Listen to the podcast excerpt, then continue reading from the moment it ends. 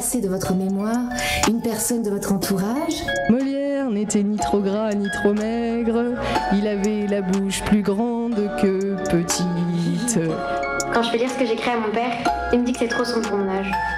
La radio du festival, enregistrée au théâtre Dijon-Bourgogne. On est au théâtre Mansart aujourd'hui, quatrième jour de festival, radio en mai, théâtre en mai. On est très exactement même à la sortie du théâtre Mansart. Les spectateurs sont sur les gradins et nous sommes, euh, nous, euh, en face du théâtre. Nous les regardons. C'est une, émission qu'on va consacrer plutôt au travail euh, d'écriture de théâtre. Des auteurs qui sont associés au, théâtre sont avec nous aujourd'hui. Ils parleront du travail qu'ils ont fait préalablement et qu'ils vont aussi bientôt euh, présenter dans quelques jours. Vous en saurez plus autour du projet qui s'appelle Les lettres non écrites. Un projet absolument magnifique. Vous entendrez comme d'habitude notre chronique du spectateur, de la spectatrice en, en l'occurrence, qui euh, nous permettra de remonter dans l'histoire euh, du théâtre. Et puis, évidemment, vous le savez, on a une comédienne qui chaque jour se prête à l'exercice de la lecture, Lucille aujourd'hui. Mais euh, on rejoint tout de suite notre envoyé spécial, car euh, nous disposons également au sein de cette radio en multiples effectifs d'un envoyé spécial en la personne de Stéphane. Tous les jours, on l'appelle, on le rejoint. Et Stéphane arrive. Alors on sait pas du tout où il est. Hein. Oui. C'est vraiment la surprise à chaque fois. Il va voir une pièce de théâtre. Et Stéphane, t'es là Ah ouais, ouais, Alexandre. Ça va? Ça va et toi Qu'est-ce que t'es allé voir? Alors, je sors de Clownstrom, la, la dernière représentation là, de Clownstrom. On est encore dans la navette euh, d'Ivia qui nous, qui nous ramène en centre-ville. Je suis calé au fond du bus avec une, petite famille. Il y, a, euh, il y a Christelle et les enfants. Salut Christelle. Bonsoir. Et, et euh, alors, Boromé, c'est ton prénom? Ouais, c'est mon prénom. T'as quel âge? Euh, J'ai 13 ans. Je suis au collège en 5e. Euh, et j'ai trouvé ce spectacle incroyable. Parce que en même temps, il était sombre, mais il, faisait, il, est, il était plaisant à regarder. Et euh, ben, on sentait qu'ils étaient bien dans le spectacle. Et c'est ça qui était surprenant et incroyable. Et le lieu est dingue. C'est-à-dire qu'on était quand même euh, sur l'ancienne base militaire de base aérienne de, de Dijon là. Oui, c'est- surtout qu'ils ont bien utilisé l'espace et que c'était impressionnant. Et que quand je pense que avant il y avait euh, des avions de chasse et tout, tout bah c'est un peu surprenant. Toi, tu vas beaucoup au théâtre, j'ai l'impression quand même, hein, parce que t'as l'œil aiguisé. Hein. Euh, ouais, un petit peu.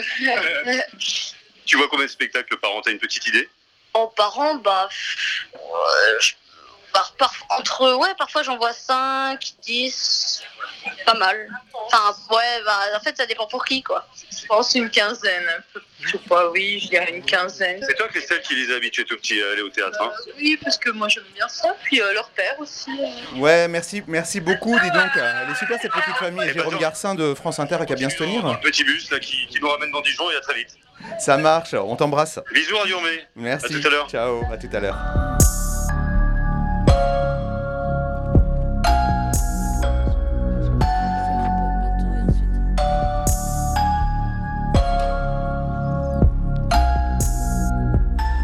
Radio en mai. Avec Julie Ménard et Gustave Acapo. J'ai bien dit Acapo. On va parler des, bah, des auteurs, des auteurs de théâtre. Car il y a des gens qui écrivent, des dramaturges, comme on dit. Euh, on commence, vous êtes associés donc euh, au travail ici. Ce serait intéressant qu'on sache un petit peu euh, avant la nature de, de vos œuvres. Euh, que- combien vous en avez écrit, est-ce que vous avez des sujets de prédilection Et ensuite, on, on développera ce qui se fait actuellement. Gustave. Ça commence par. Euh, bah, bonjour. Euh, oui, alors, euh, oui, j'en ai écrit une trentaine d'œuvres théâtrales. Et, euh, Toutes montées ou pas? Non. Ah, ah, parce que c'est la grande question entre l'écriture et. Vous Euh, n'êtes pas La metteur en plupart scène. montées. Non. Enfin, si, j'ai fait une mise en scène euh, avec des professionnels l'année passée. C'était ma première mise en scène au Togo, parce que moi je suis originaire du Togo. Ça fait une euh, vingtaine d'années que j'habite en France. Et, euh, j'ai- trouvé ça très plaisant à faire. Et, et j'ai beaucoup aimé. Je pensais pas que je pouvais être, en tout cas que je pouvais me prétendre metteur en scène, parce que j'ai toujours trouvé que le temps de l'écriture et le temps de la mise en scène n'est pas la même chose. Et moi, je suis euh, plutôt quelqu'un qui suis, euh, je suis plutôt lent. euh, dans, dans, dans, dans, dans, la, dans le processus de réflexion et j'avais déjà travaillé avec des amateurs et je trouvais que euh, voilà c'était pas mon temps le, celui du plateau et en fait avec des professionnels j'ai beaucoup aimé faire ça Oui, c'est un peu ce que nous disait hier d'ailleurs euh, euh, Julie Ménard, hein, première mise en scène aussi, c'était très plaisant pour vous. Oui, absolument, c'était effrayant et euh, très plaisant. oui. Alors Gustave, dites-nous la nature de vos écrits. Est-ce que vous avez des sujets, des, contraintes, euh, des envies particulières, des choses qui sont récurrentes? Beaucoup de personnages, peu de personnages, des monologues Si vous deviez nous présenter comme ça rapidement votre travail théâtral. Bah, Je dirais a, a priori, je préfère euh, couvrir le plus large possible, monologue, beaucoup de personnages, euh, drame, euh, comique, pour, pour, avoir, pour ratisser large, hein, il faut, parce qu'il faut vivre de son art aussi finalement. Donc euh, plus on a de, de, de champs d'action, euh, mieux c'est. Et en Euh, termes de commandes, de demandes, ils vous demandent quand même plutôt des pièces avec une distribution relativement modeste.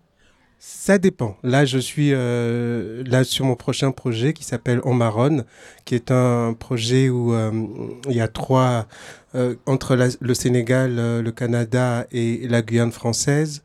Ils étaient partis pour cinq comédiens. J'ai réussi à négocier à six. C'est Voilà, une négociation néanmoins. Et vous, Julie, des, des thématiques récurrentes dans votre travail? Alors, euh, en fait, euh, j'ai un peu, euh, j'ai un peu posé toutes mes pièces euh, il y a pas longtemps. Je me suis dit, mais qu'est-ce qui les, qu'est-ce qui les relie, qu'est-ce qui les unit? Et en fait, je crois que le thème, voilà, que je, développe. dans, dans mes pièces, c'est comment est-ce que on peut on peut transformer les choses, euh, réinventer, euh, réinventer sa vie. Et euh, souvent, bah, mes pièces, elles parlent, que ce soit mes jeunes publics ou, euh, ou mes, pièces tout public, en fait, elles parlent de, de- j'ai l'impression, de courage. Ah oui, le courage. Ouais. Et dans ta peau, c'est un peu l'histoire du- aussi d'une réinvention. C'est ça, c'est euh, comment, euh, comment réinventer sa vie pour ne pas, pour ne pas en finir. Oui, pour ne pas passer à côté de sa vie. Voilà. C'est drôle, ma- ma première pièce s'appelle Catharsis et, et je l'ai écrite en me disant, euh, si, j'avais des problèmes à régler et soit euh, j'arrivais à, à faire quelque chose, soit je me suicidais. Euh, et donc c'était pour moi une question de, de vie ou de mort et euh, sur le fait de. Et comment vous avez résolu le problème? Non. Ça peut peut-être aider. Bah, je, trouve que là-dessus, ce qui est formidable, en tout cas euh, avec le métier d'écrivain, euh, c'est qu'on peut quelque part euh, étaler ses névroses euh, ou en tout cas dealer avec euh, en, public et se faire payer au lieu d'aller voir un psy et payer. Donc voilà. Donc ça c'est plutôt. Enfin sur cette sur cette pièce là par exemple, je me suis posé la question qu'est-ce que moi en tant que jeune togolais, donc jeune à l'époque, euh, né au Togo dans un continent qu'on dit toujours euh, en voie de développement émergent, ayant quand même euh, fait des choses. en plus je suis c'est une pièce que j'ai commencé à écrire dans les années où il y avait des révoltes populaires contre les dictatures en Afrique euh, et il y avait eu des par, ce biais, il y a eu des, des, des, partis d'opposition qui ont accédé au pouvoir, comme en Côte d'Ivoire, et puis finalement les opposants qui, refont la même chose. Donc j'étais à un moment où je me dis, je- je- j'ai pas envie de, vivre cette vie. Enfin, la vie euh, telle que telle que je l'ai je l'ai reçue, c'est pas un truc que j'ai que j'ai demandé. Ce sont mes parents qui ont fait leur truc de leur côté, et puis bon, ben, je suis arrivé. Qu'est-ce que est-ce que moi j'ai envie d'habiter cette vie? Et pour moi, cette pièce, c'était c'était comme mon acte de naissance. Si j'arrivais à me dire, tiens l'avenir, en tout cas la projection que je me fais, me donne envie, donne, donne du sens à ce que j'habite euh, cette vie, euh, oui. Donc Oui. euh, oui, finalement, puisque je suis là, c'est que la question a été réglée. Oui, donc c'est- vous êtes un personnage, finalement, en étant un auteur de théâtre. Vous êtes le personnage que vous souhaitez, l'auteur. Musiquette?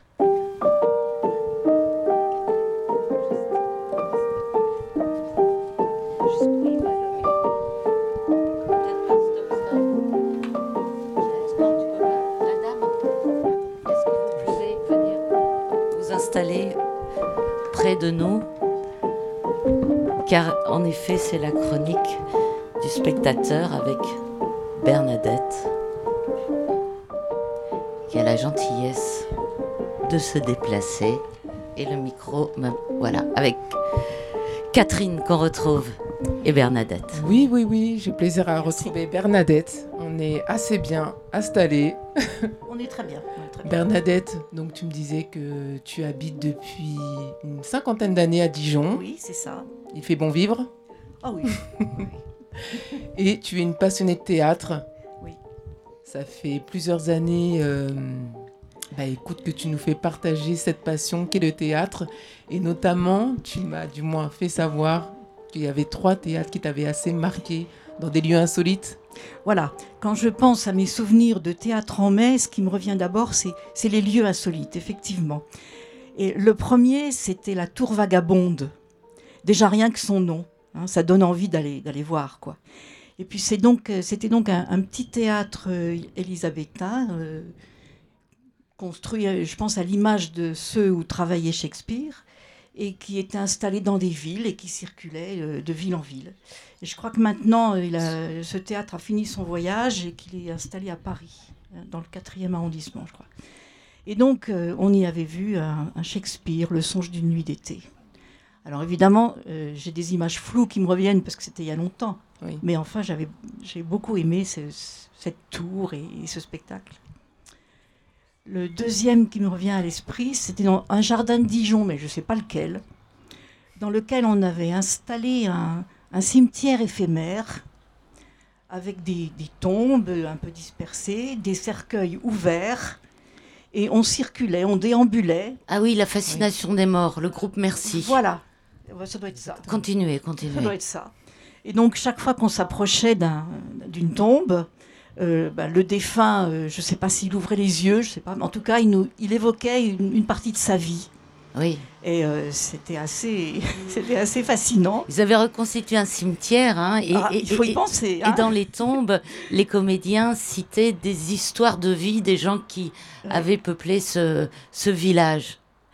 C'était où exactement dans, dans Alors, Dijon où c'était sais installé le, le lieu, très anciennement, c'était l'ancien collège, lycée Saint-François. Mais depuis, c'est devenu une propriété de la, de la ville ou du département ou du conseil général, je ne sais pas. D'accord. Oui. Solange Oswald, la metteur en scène. Le texte, le nom de l'auteur m'échappe. Mais euh, un auteur qui est dans les jardins du ministère de la- Culture. On a une spectatrice qui a assisté également à la représentation. Ah, c'était quelque chose. C'était quelque chose. Et Elle- puis c'était, c'était de nuit, je crois, en plus. hein, C'était de nuit. Et c'était il y a combien de temps? Il y a longtemps. Il doit avoir une vingtaine d'années ce spectacle. Et le troisième lieu? Alors le troisième, c'est euh, c'est la cage métallique à deux étages qu'avait installée le- une troupe ukrainienne. Alors ça, c'est quelque chose euh, qui... Ça vous rappelle des choses aussi, madame? Je Ah vois oui. qu'il y a des têtes de... Ah oui, ah oui, là, là, j'en viens encore. Alors je sais que le- la troupe s'appelait DAK, ce qui veut, dire le toit en ukrainien, parce qu'ils ont commencé sur un toit. Leur, leur histoire a commencé sur un toit. Le metteur en scène s'appelait Troïtsky, donc c'est un nom facile à retenir. hein. Et euh, on, on savait qu'il s'était un petit peu inspiré de, de l'Oedipe roi de Sophocle. Mais en fait, euh, ce qui était incroyable, c'est qu'il y avait deux actes. Dans le premier acte, les spectateurs étaient à l'étage et à travers des barreaux regardaient à l'étage inférieur des prisonniers, des prisonniers et des, et des gardes churmes. Et c'était un univers effroyable. C'était le quotidien d'une prison. Et alors on, les voyait. Bon, alors bien sûr, il y avait des, ordres, il y avait des cris, il y avait euh, des cliquetis. hein. Et euh, les gens, euh, ben, ils ne pouvaient pas se tenir debout. Donc ils rampaient, ils bougeaient, parfois ils mangeaient, parfois ils dormaient. Et il y en avait un, peut-être un peu plus rebelle que les autres, qui était enfermé dans une cage cylindrique. Ces fortes histoires Bernadette sont très imagées dans ce que tu nous racontes. Ah ben oui, quand même. Oui, oui. Mais cela dit, euh, il n'y avait pas de... C'était en ukrainien, euh, on a, il n'y avait pas de surtitres, il y avait... euh, on- nous, on- ce qu'on entendait, c'était les, les- les ordres, on voit bien que c'est des ordres, les cris, les gémissements, les- vraiment un, un univers affreux. Et euh, il y avait même, j'ai vu- j'ai revu ça après dans- en relisant une critique. Il y a eu un moment où quelqu'un avait mis sa tête dans une bassine pour se laver les cheveux. Et, alors, est-ce que mon imagination a transformé un peu les choses Vous me le direz? Il y a quelqu'un qui est arrivé et qui, euh, qui- a pris le relais sur sa tête. Et euh, on avait l'impression d'un lavage de cerveau.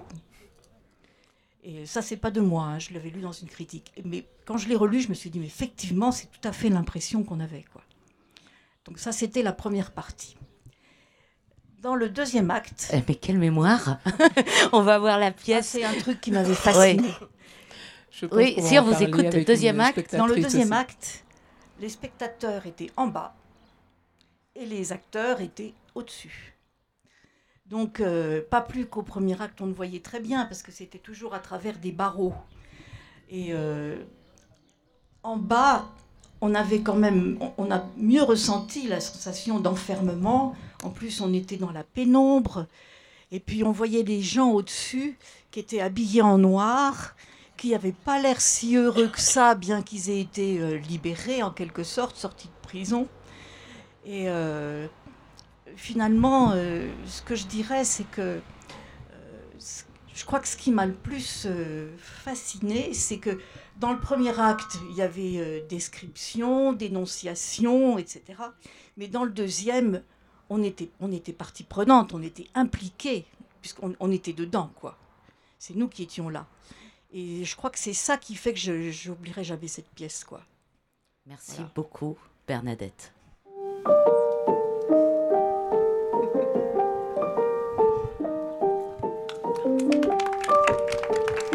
Ah oui, ça c'est bien d'avoir une mémoire pareille. hein. Quand les spectacles sont forts, on s'en souvient longtemps. Récit de spectateur, ça fait plaisir de voir que ça reste aussi longtemps. hein. C'est Ouais, imprégné dans la, euh, dans la mémoire. Euh, Gustave, Julie, on revient avec vous. On a fait la première partie avant euh, Théâtre en mai, avant le Théâtre Dijon-Bourgogne. Ils avaient prévu des, des orages ce soir et on les entend peut-être arriver.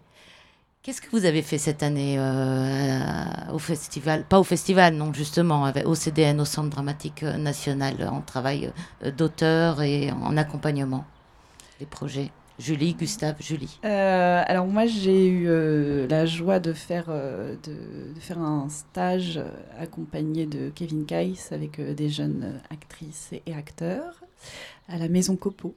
Et voilà, c'était. Et qu'est-ce que c'était ce stage? Qu'est-ce que vous avez sur- Comment vous travaillez avec eux? Vous aviez pris un- une thématique En fait, on a, on, les, on, les a, on, a fait, on a fait beaucoup de choses avec eux. On les a fait chanter. et on les a fait écrire aussi. Voilà, et jouer. Et, euh, et voilà, c'était. Et comment on fait écrire quelqu'un alors Voilà, alors moi, euh, moi c'est quelque chose que j'aime que j'aime vraiment beaucoup faire, euh, faire écrire, écrire les gens, euh, notamment quand c'est la première fois euh, qu'ils écrivent, de- d'essayer de, trouver bah, des, voilà, des, des, des- des jeux, des exercices euh, qui peuvent servir de tremplin euh, pour que mm, les personnes euh, qui n'ont jamais écrit, euh, qui, qui, qui ont l'impression qu'ils sont, voilà, qui, qui sont pas... euh, oui. en fait, de... C'est pas de- naturel pour tout pas le monde, naturel pour tout le monde, l'écriture. Voilà, et euh, en fait, euh, de, de, qu'ils puissent bah, découvrir que si, en fait, ils ont aussi une voix d'autrice ou d'auteur. Par exemple, j'ai jamais écrit, très bien. On commence par quel exercice? Alors, on commencerait euh, par, euh, par des choses qui font pas trop trop peur, qui sont pas trop intimidantes. Euh, moi, j'aime bien commencer par des listes, aussi un peu à la, manière de Georges Perec. Par exemple, voilà, des, listes de, souvenirs, et puis de dire de- des listes de je me souviens, par exemple, et puis de dire, bah, en fait, c'est essayer d'aller le plus loin dans vos souvenirs, aussi d'aller du plus, du plus fort aussi au plus prosaïque, aux petits détails, quoi. Et puis après, on ferait un, autre exercice que j'aime beaucoup, qui, que j'ai pi- piqué à François Bon, qui s'appelle celui ou celle qui. Et en fait, euh, qui, on, doit en fait euh, convoquer tous nos ancêtres. Euh, quelle, quelle est la trace, quel est euh, le, souvenir qu'ils ont laissé euh, jusqu'à qu'ils ont laissé jusqu'à nous. Il y a une forme plus simple qu'une autre. Il vaut mieux commencer par écrire euh, une lettre, euh, un monologue, euh, un roman, bah, je une nouvelle, bah, je pense que c'est un dialogue. Ah non, mais c'est vraiment propre à chacun, quoi. C'est ça qui est. C'est pour ça que c'est ça qui est intéressant, je trouve, dans les, les ateliers d'écriture aussi, c'est de proposer aux gens plein de, plein de formes différentes. Parce que voilà, euh, chacun va y trouver aussi, euh, va trouver son, son endroit de, de confort. Et vous, euh, Gustave, qu'est-ce que vous avez fait cette année avec euh, quel public ou quels participants au Centre dramatique? Alors moi j'ai fait euh, à la croisée des routes, donc qui est un laboratoire proposé par, enfin que le- le théâtre propose aux artistes associés. Euh, où on trouve un thème et euh, l'idée c'est de, de venir avec une équipe artistique euh, et puis de, de travailler aussi en, en lien avec le public à quelque chose, à une recherche artistique. Moi j'ai proposé, euh, je c'est- je sais pas pourquoi, mais le thème du bonheur est- s'est imposé à moi, donc euh, c'était à la portée du à la, euh, le bonheur est à votre portée et, euh, et donc euh, euh, ça s'est traduit par euh, le fait qu'on était, euh, je suis venu avec euh, quatre, euh, quatre, amis artistes, euh, et, mais pas qu'artistes, il y avait aussi un qui était euh, plutôt euh, que j'ai invité parce qu'il était un bon vivant et qui- qu'il aimait bien cuisiner qu'il aime accueillir les gens. Et je me suis dit que sur le thème du bonheur c'est important.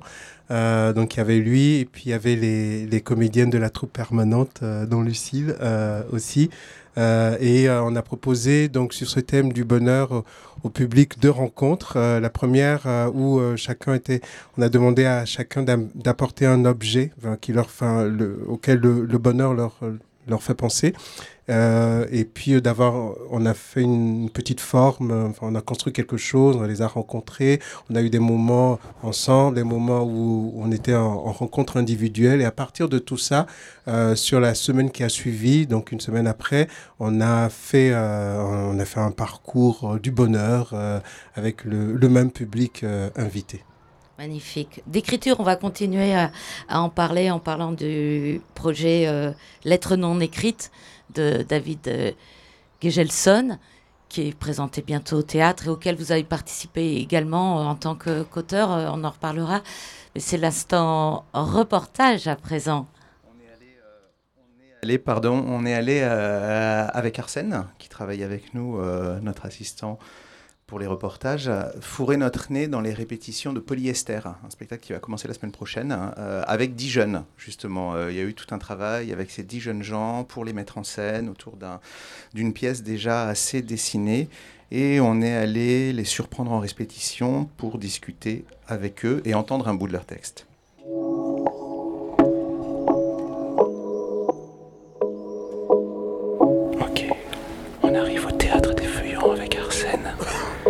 J'ai l'impression qu'on est en pleine répétition, donc on va pas pouvoir parler trop fort. Tu préfères le rouge, Irina Ou le rose? Allez, on commence par le rose. Tu veux bien que tu ailles l'essayer? Tu veux bien que tu ailles essayer tout, comme ça on voit. Euh, mesdemoiselles, Donc, euh, on a commencé euh, polyester euh, il y a un mois. Euh, on a fait deux jours euh, un peu de formation, euh, on a fait des exercices de théâtre, tout ça, mais on n'avait pas vraiment commencé la pièce. Donc là, ça fait quatre jours, je crois qu'on est là. Et donc, on a appris nos textes pendant bah, le, temps qui est passé entre il y a un mois et cette semaine. Donc, bah, en fait, là, on s'entraîne donc à dire nos textes, tout ça. On a fait des italiennes, tout ça, entre nous pour s'entraîner. Et euh, il y a aussi euh, deux danses qu'on va faire. Euh, donc en fait, on a été, on va dire recrutés parce que on était, on est tous des danseurs.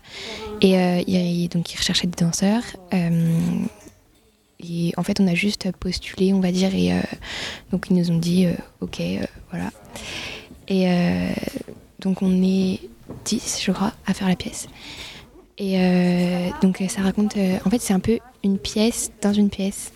On va raconter euh, l'histoire euh, d'un livre. Donc euh, ça s'appelle Grand Studio. Et euh, c'est, ça raconte un peu euh, une histoire d'amour entre euh, donc, bah, deux personnes. C'est Rosalia et Timothy. Donc ça se fait en plusieurs scènes. Et en fait, donc il y a Hugo et Margot qui, qui euh, sont les personnages principaux, on va dire, donc qui jouent euh, Rosalia et Timothy. Et nous, on intervient euh, plusieurs fois en fait pour raconter comment nous, on perçoit l'histoire de Rosalia et Timothy.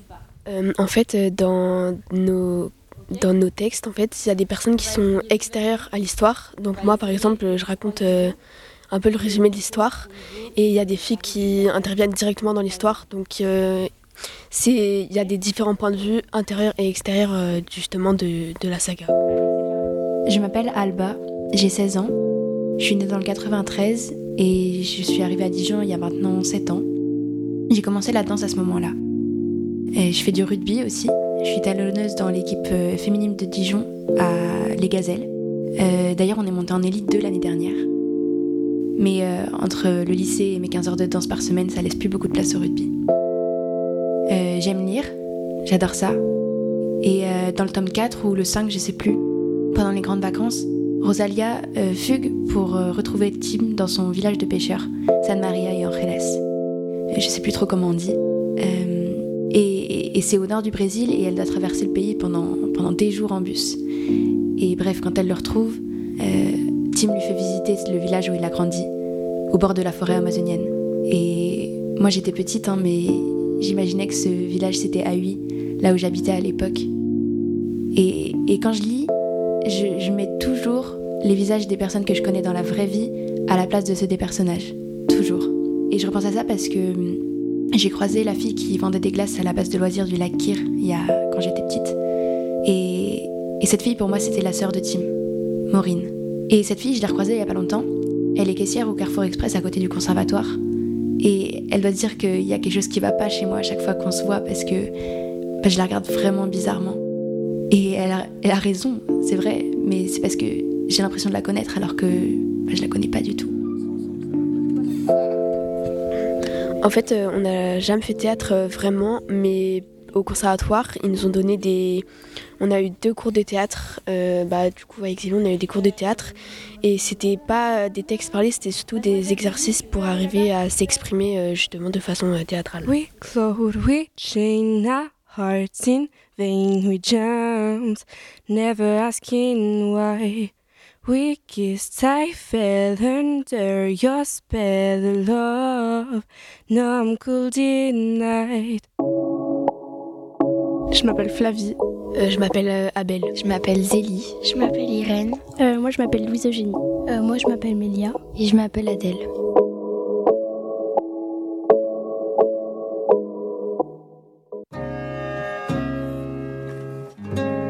Et on va entendre encore un petit peu de lecture avec Lucie qui nous a rejoint avec un nouveau texte. C'était magnifique, je trouvais ces voix des jeunes comédiennes, à haut point qu'on ne savait plus si elles disaient un texte ou si elles... euh, ces voix jeunes, quelle émotion on était tous très, hein, très, très attentifs. Ça, te- ça fait plaisir d'entendre une jeune comédienne comme toi? Hein Qu'est-ce que Ah, tu as comme moi pensé Qu'est-ce que tu as pensé De ce qu'on vient d'entendre Ouais. J'étais super émue. Elle avait une. une- Enfin, en, en tout cas, euh, la, celle qui nous a raconté l'histoire euh, avec euh, ce visage qu'elle avait pris pour son roman, elle, elle était vraiment envoûtante. Enfin, je, je pouvais pas ne pas l'écouter. C'était hyper intéressant ce qu'elle disait et très touchant. Tu penses aussi, toi, à des gens dans la vraie vie quand tu joues?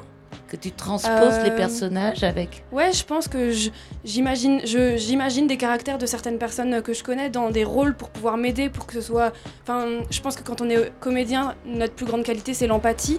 Et du coup, on voit en- avec l'empathie qu'on a euh, les, les- des, des- des caractéristiques de certaines personnes et pour pouvoir les... On pioche, quoi, pour pouvoir les mettre dans des rôles, ouais, c'est sûr. Ah, d'accord. Qu'est-ce que tu vas nous lire aujourd'hui Alors, euh, je vais lire un texte qui s'appelle Oiseau de Anna Nozière. C'est un texte qu'elle a envoyé du coup euh, au théâtre et que Kevin Keiss a choisi. Il est super beau, je trouve. C'est un texte qui est écrit pour euh, deux comédiens et comédiennes et qui joue plein de petits rôles pour raconter l'histoire d'un garçon qui s'appelle, je vais pas dire de bêtises, Mustapha et qui a perdu son papa. Et il n'arrive pas trop à gérer le deuil et du coup il, il, il- il essaye de faire comme il peut, mais les adultes autour de lui, ils le laissent pas faire. Et je trouve que c'est enfin, c'est vraiment un très beau texte. Et je vais te tenir le micro, comme ça tu pourras mieux lire. Ça te dérange pas? Non, très bien, merci. C'est le début.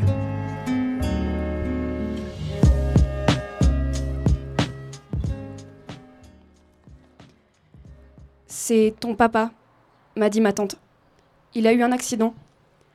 Avec ma tante, on est rentré à la maison. Ma mère a appelé de l'hôpital et elle a demandé à me parler. J'ai de- demandé des nouvelles de mon père. Elle m'a dit qu'il avait eu un gros choc, qu'elle attendait le médecin pour en savoir plus, qu'elle allait rentrer tard, qu'on se parlerait demain matin. Le lendemain matin, quand je me suis réveillée, elle était déjà repartie. Sur le chemin de l'école, on l'a appelée à l'hôpital avec ma tante. Au début, ça répondait pas, mais on a insisté. Ma mère a décroché et m'a expliqué qu'il ne fallait pas fatiguer mon père. Je lui ai demandé s'il avait dit quelque chose sur moi. Elle m'a dit qu'il ne parlait plus, mais que sûrement il pensait à moi, qu'il fallait qu'elle raccroche. En classe, j'ai commencé à avoir mal au ventre, et après aussi, en- pendant le sport, ma tante est venue me chercher plus tôt. Dans ma chambre, j'ai fait un dessin pour mon père, une souris avec des gruyères et les indestructibles. Ma tante l'a mis sur la table de la cuisine avec un mot au cas où on serait couché quand ma mère rentrerait. On a commencé à manger et on était tout le temps dérangés par le téléphone. C'était des amis qui voulaient des nouvelles de mon père et ma, ma tante leur répondait qu'il fallait attendre. Après dîner, la porte s'est ouverte. Quand j'ai vu ma mère, j'ai sauté à son cou. Elle avait l'air épuisée. Elle venait chercher de quoi dormir à l'hôpital. J'ai demandé qu'elle m'emmène avec elle. Pas pour l'instant. Ce week-end peut-être. Ma mère m'a serré dans ses bras, puis elle a attrapé son sac de voyage. Avec ma tante, on l'a regardé partir. J'ai joué un peu à la console et je suis allée me coucher. J'étais dans mon lit quand le téléphone a encore sonné. J'ai écouté pour savoir qui c'était. Ma tante faisait des hum, hum. Elle n'est pas restée longtemps au téléphone. Elle a poussé la porte de la chambre pour voir si je dormais. Elle s'est assise sur le lit. Elle a allumé la lampe. Mustapha, assieds-toi, mon grand. J'ai quelque chose de difficile à te dire. Les adultes trouvent que c'est trop dur pour les enfants d'aller au crématorium. Ma cousine, Séverine, a proposé de nous garder, Juju et moi. En, attendant la cérémonie, les hommes des pompes funèbres ont mis le cercueil dans la chambre d'amis.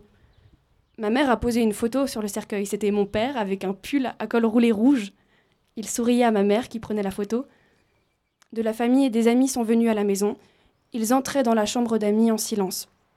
Avec Juju, on est monté dans ma chambre. On était en train de jouer quand ma mère a toqué à la porte. On se retrouve tout à l'heure, mes chéris. Juju et moi, on s'est collés à la fenêtre. Les hommes des pompes funèbres rentraient dans la voiture le cercueil de mon père. La voiture a commencé à s'éloigner, avec derrière, lentement, les voitures de ma famille. Radio en mai. La radio du festival, enregistrée au théâtre Dijon-Bourgogne.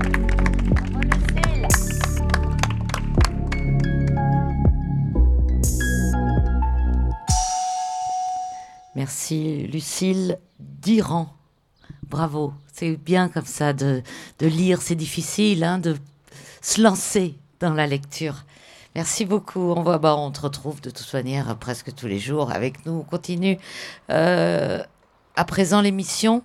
On va s'arrêter un instant euh, long sur un projet passionnant euh, qui s'appelle donc Lettres non écrites de David Gegelson, qui est euh, édité aussi aux éditions euh, Le Tripode, qui est euh, aujourd'hui, enfin demain plutôt, présenté dans une version qui a été réalisée. Et puis il y a une version spéciale Dijon. Donc vous allez voir le projet. Peut-être, Julie Ménard, vous, vous présentez le, le projet pour nous? Alors je, vais, je vais dire ce que, les, quelques, les quelques mots que David en dit. Voilà. Si vous avez un jour voulu écrire une lettre à quelqu'un sans jamais oser le faire, parce que vous n'avez pas osé, pas su, pas pu ou pas réussi à aller jusqu'au bout, racontez-la nous et nous l'écrirons pour vous.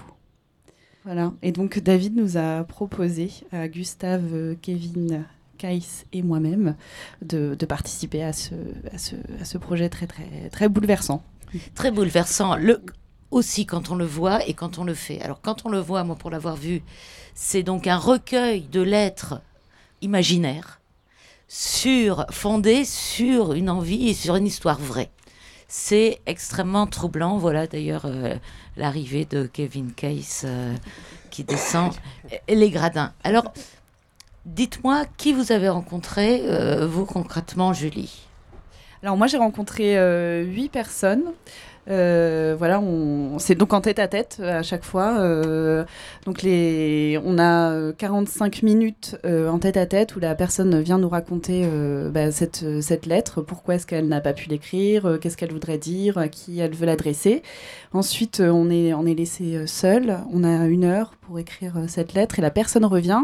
On lui lit. euh, si ça lui va, euh, bah, elle repart avec. Si ça lui va pas, on peut faire des, modifications.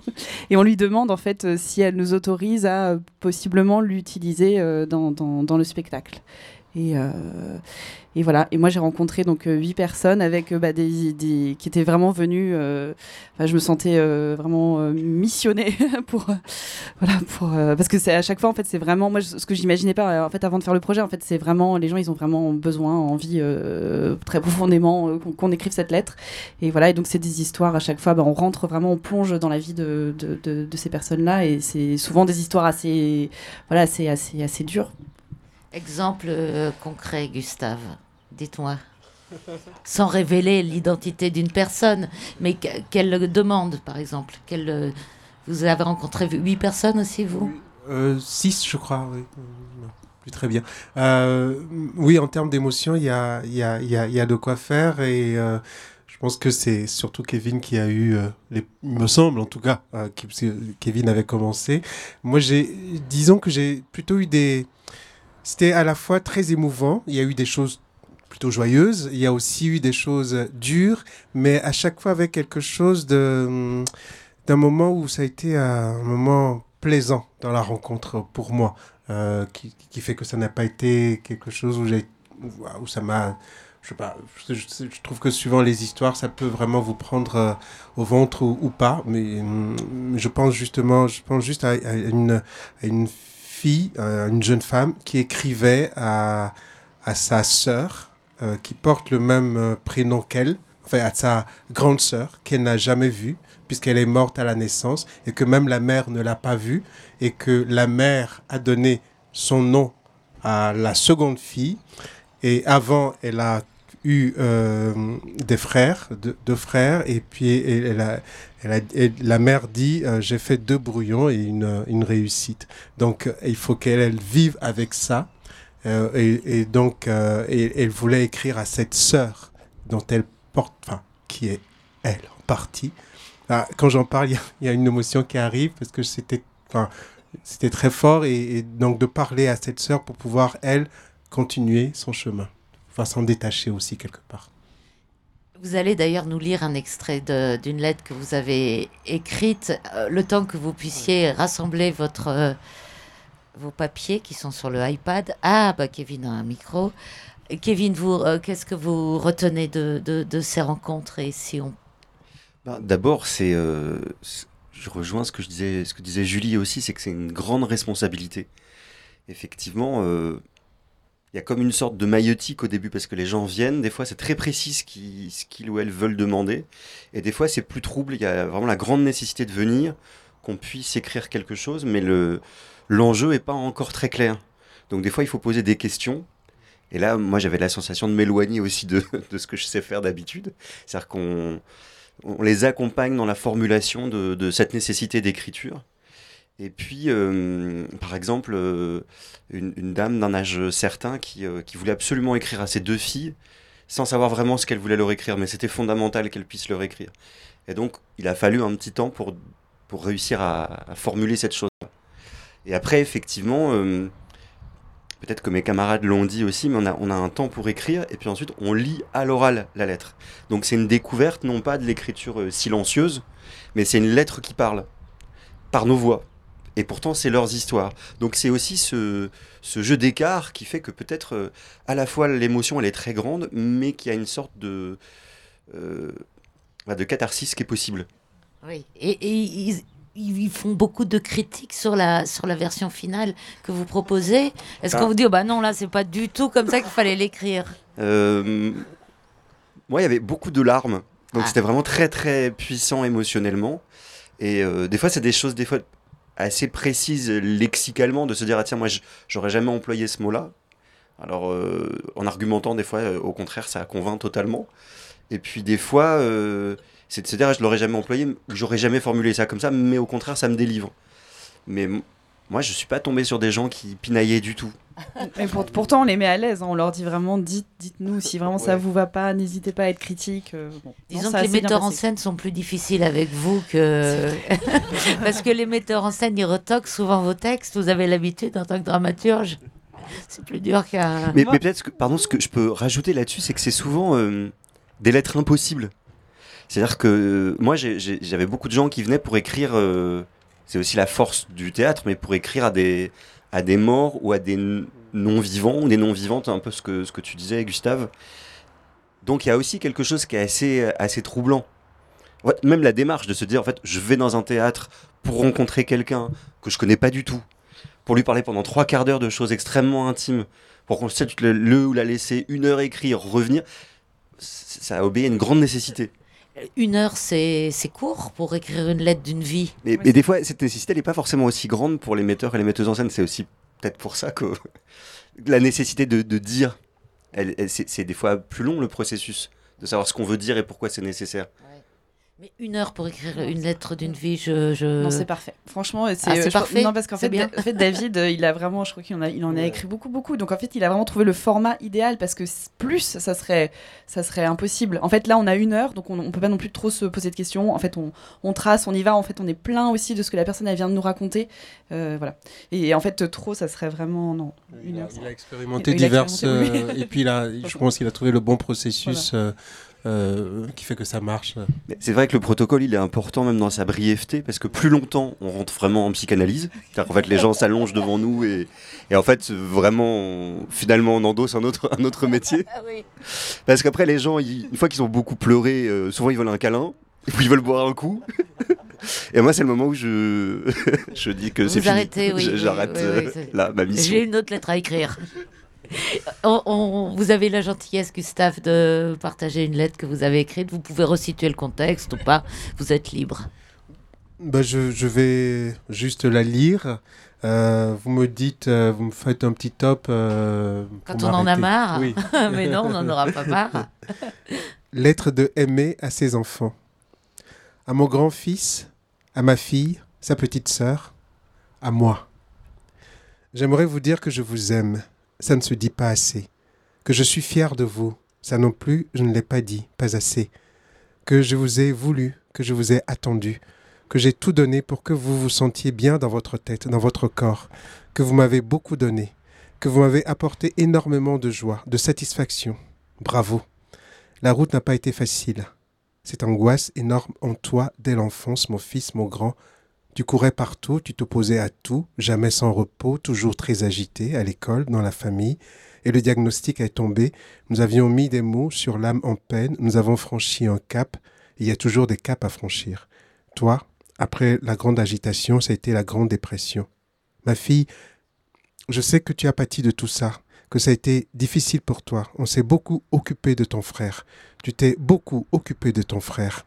Même si tu as tes propres fragilités, comme j'ai les miennes, le père a lâché prise. Malheureusement, les hommes fuient souvent quand ça devient trop compliqué. Mais que de moments de joie.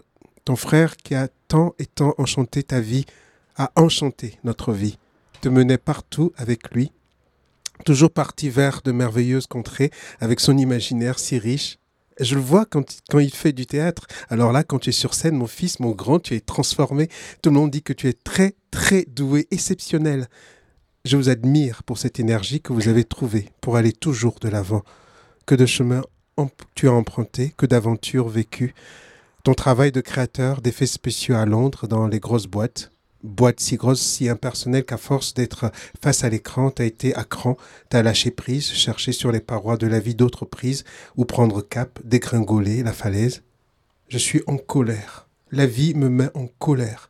Quand l'héritage que tu reçois n'est pas facile à porter, pas cool à transmettre, que je me demande pourquoi, que je m'interroge sur le fait d'avoir des enfants, de les mettre sur ces terres, et quoi? Pourquoi on est là? Pourquoi on vit ça? Pourquoi c'est compliqué à ce point? Qu'est-ce qu'on doit réparer? Qu'est-ce qui se passe? Mais je vois toute la joie que vous m'avez donnée, que vous me donnez. Je te vois remonter la pente, littéralement remonter la pente. Nouveau départ, nouveau projet, nouvelle vie. Sur ton vélo, tu livres aux quatre coins de la ville les colis, tu roules, Deliveroo, parce que, tu le dis, quand je suis sur mon vélo, je me sens léger et libre. Merci. beaucoup. C'est un extrait d'une lettre que vous avez écrite, Gustave, à Capot, pour une durée euh, d'un spectacle qui fait à peu près une heure, une heure euh, et demie. hein. c'est un assemblage, il y a une mise en scène. Vous êtes totalement libre sur la durée de la lettre euh, aussi. Vous pouvez euh, écrire cinq pages si vous voulez. Il n'y a pas de contrainte à ce niveau-là, par contre. Non, il n'y a pas de contrainte si ce n'est le temps. Donc, euh, et puis ce que la personne nous a raconté. Donc, si elle est peu bavarde, euh, il faut des fois enjoliver. Mais là, en entendant la, la lettre de Gustave, je me dis aussi que ce qui est assez troublant, et je pense qu'on l'a tous, euh, toutes vécu, c'est que finalement, en étant relié à l'éminemment intime, on touche aussi à l'éminemment universel. C'est-à-dire que euh, ces histoires, elles sont aussi très plantées dans l'époque, dans ce que vivent les gens en ce moment, et la façon dont ils traversent cette chose-là, euh, ça nous relie à la nôtre. Oui, bah là, on entend des mentions des libéraux. euh, c'est ça, c'est des choses qui sont empruntées ou qui sont réelles? Qui sont réelles. Qui sont réelles. Complètement, oui, oui. Ouais. C'est ça, c'est cet ancrage-là dans, dans la vie aujourd'hui. C'est, trouve que c'est, comme euh, bah, quelqu'un qui ouvre un pan de, de son intime, on rentre là-dedans, on perçoit quelque chose. Et, et je me rends compte qu'en, qu'en lisant la lettre, euh, tout d'un coup, la, la personne, euh, cette femme qui, qui, qui, qui raconte son histoire, elle est présente en, en moi au moment où je la lis, cette, cette Oui, lettre. c'est ça. Oui. Oui, alors c'est vraiment un projet euh, merveilleux aussi qui replace l'auteur au centre euh, du processus euh, théâtral. Et quand dans ces recherches compliquées de quel spectacle on fait avec les spectateurs, comment trouver du lien, comment écrire ensemble, comment partager, je trouve que celui-là est particulièrement pertinent. Dans, dans, dans la rencontre, il vient chercher l'auteur et vous n'êtes pas en même temps des écrivains publics. Mais est-ce que, euh, de manière générale, quand vous êtes auteur de théâtre, euh, euh, vous écrivez aussi pour quelqu'un de... pour, pour, pour, pas le public, mais qui est le commanditaire, en fait, d'un texte de théâtre? Je dirais moi. Il n'y a pas d'autre prétention que, que d'avoir quelque chose à dire et puis de penser que ça peut intéresser d'autres personnes. Après, moi, j'aime bien aussi les projets où je vais rencontrer des gens et que ça soit euh, que, que ces, rencontres-là nourrissent euh, nourrissent l'écriture. Je trouve que, en tout cas, ce qui est particulier avec euh, Lettre non écrite par rapport à, des textes que, que, que, que j'écris, c'est le fait que c'est enfin, c'est vraiment c'est comme euh, c'est un grand coup enfin c'est tout d'un coup c'est c'est- comme c'est des choses très fortes on, on ne connaissait pas la personne d'habitude parce que dans les processus d'écriture il y a quand même des rencontres là c'est un one shot euh, c'est tout de suite et c'est très fort et euh, moi qui suis plutôt quelqu'un qui suis timide dans le privé euh, ça m'a intéressé de le faire parce que je suis je pense que je suis quelqu'un de faussement, enfin, d'empathique, et je, je peux me laisser très vite submerger par l'émotion Ouais. de l'autre comme une éponge. Et, euh, et là, ça a été pour moi un bel exercice à faire. C'est la première fois que je le fais, ça a été un très très bel exercice. Ouais. Qu'est-ce que vous en retirez euh, également, euh, Julie? Bah moi, je, en fait, avant de qu'on qu'on me propose de faire ce projet, je- j'avais j'avais lu. En fait, euh, je trouve que c'est vraiment, euh, il a vraiment une idée euh, vraiment incroyable, euh, David Geselson, avec ce projet, parce que c'est, bah, c'est aussi, euh, bah, bah oui, effectivement, nous, ça nous permet de, rencontrer des gens, mais puis aussi, ça déplace complètement euh, bah, l'image qu'on peut avoir de l'autrice, de l'auteur euh, dramatique. Et euh, non, bah, ouais, Mais peut-être par rapport à ça, sur la, la- notion d'au- d'auteur ou d'autrice dramatique, c'est que on a l'habitude, nous, d'écrire aussi de la parole, de l'oralité. Et, euh, et en ceci, les lettres, je crois qu'elles ont cette singularité-là, c'est qu'elles portent aussi euh, la voix, la voix des gens euh, VOX qui nous ont, qui nous ont parlé. Oui. Ah C'est oui. pas, euh, c'est pas quelque chose qui se lit cacheté. Il a publié, il a publié en effet les textes, néanmoins. Oui, mais ils ont une force d'oralité très grande, ces textes. Une force d'oralité, et c'est vrai qu'il vaut mieux voir le spectacle. C'est euh, indubitable. D'ailleurs, rendez-vous euh, au Parvis demain, le spectacle Lettres non écrites, et puis le, le lendemain, ce sera les Lettres non écrites in situ de Dijon euh, présentées à la, à la minoterie. Merci beaucoup à tous de euh, nous avoir rejoints pour cette euh, radio en mai numéro 4 à l'extérieur, Théâtre Mansart. On a évité les orages. Et rendez-vous après-demain. Merci beaucoup. Merci. Radio en mai. La radio du festival, enregistrée au théâtre Dijon-Bourgogne.